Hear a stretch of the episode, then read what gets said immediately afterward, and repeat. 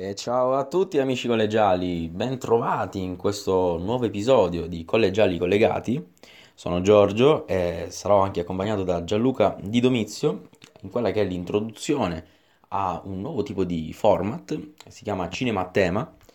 E infatti, come intuibile dal titolo, parleremo di, di cinema, parleremo di film.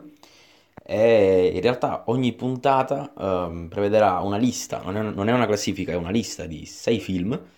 eh, che saranno tutti accomunati da un tema ben specifico, determinato, ma soprattutto inconsueto, atipico. Eh, è proprio su quello che, che abbiamo deciso di, di, puntare, anche perché insomma le categorie più tradizionali le trovate anche su Netflix, insomma film, commedia, azione, avventura.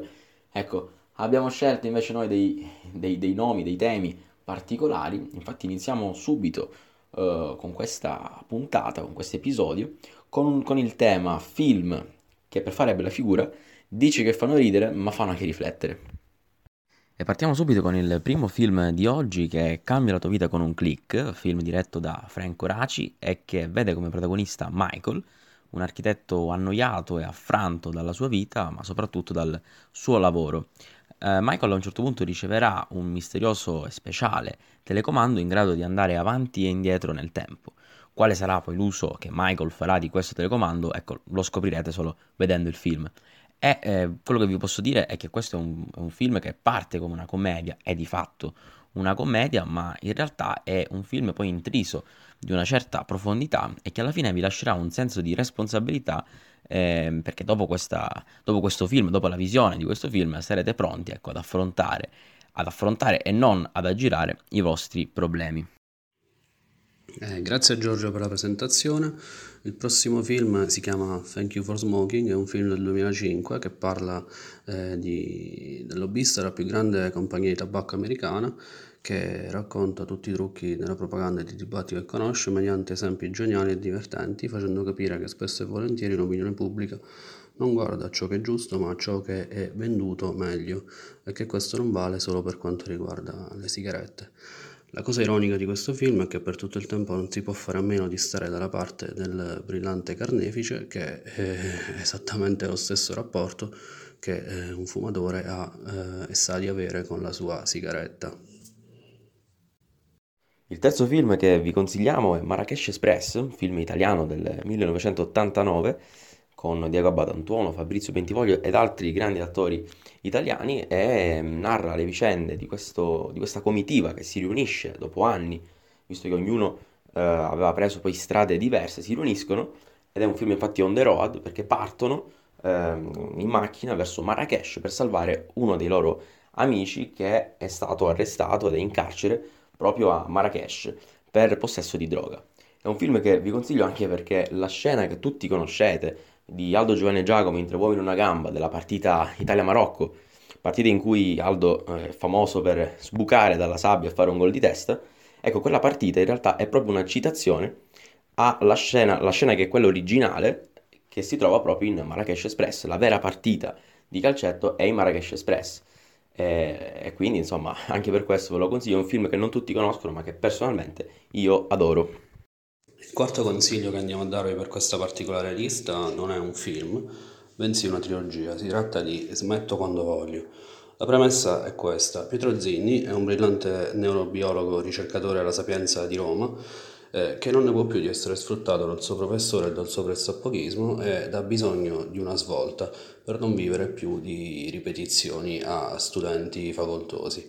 La svolta arriva quando eh, al protagonista viene l'idea di utilizzare le sue conoscenze per sintetizzare una nuova eh, droga legale, cioè non ancora iscritta alla lista di sostanze eh, illegali del governo. Così Pietro Zinni mette su una banda di amici, anche loro super laureati non pagati, per dare inizio a una serie di eventi assurdi ed esilaranti e soprattutto emblematici della paradossale situazione che eh, da studenti conosciamo tutti eh, dell'università eh, italiana. Il prossimo film che vi consigliamo è Io ed Annie, un film scritto, diretto e anche interpretato da Woody Allen, che veste i panni di Elvis Singer, un comico che si è appena lasciato con Annie Hall. Infatti Elvi, eh, un po' come narratore, cercherà di spiegare anche con una serie di flashback eh, tutti i vari momenti, andrà a ripercorrere eh, i vari momenti della, della relazione passata con, con Annie per capirne i motivi che poi hanno portato alla definitiva rottura. È un film assolutamente esilarante, con una serie di battute brillanti, ma anche di scene eccezionali, come ad esempio quelle scene in cui si ha una rottura della quarta parete, no? quando l'attore eh, si rivolge proprio alla telecamera e quindi eh, come se si rivolgesse direttamente allo spettatore, al pubblico. Questa è una cosa che piace sempre eh, in effetti allo spettatore, come per esempio accade in The Wolf Wall Street, no? quando DiCaprio eh, racconta un po' al pubblico quello che accade ehm, e quindi insomma è un film che assolutamente merita la visione, spero che vi possa piacere.